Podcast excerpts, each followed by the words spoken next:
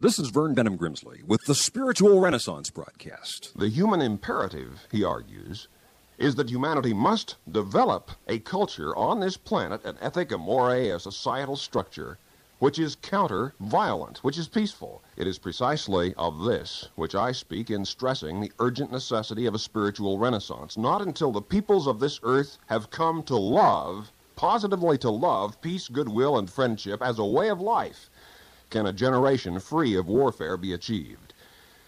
And it was precisely to this that Jesus of Nazareth alluded two thousand years ago when he proclaimed the fatherhood of God and the brotherhood of man as an ideal of human existence, the love for God and love of humankind, the vision that all this world is in truth one vast, though unsuspecting, family. The cosmic family of God. This commentary was sponsored by Spiritual Renaissance Broadcast Ministries.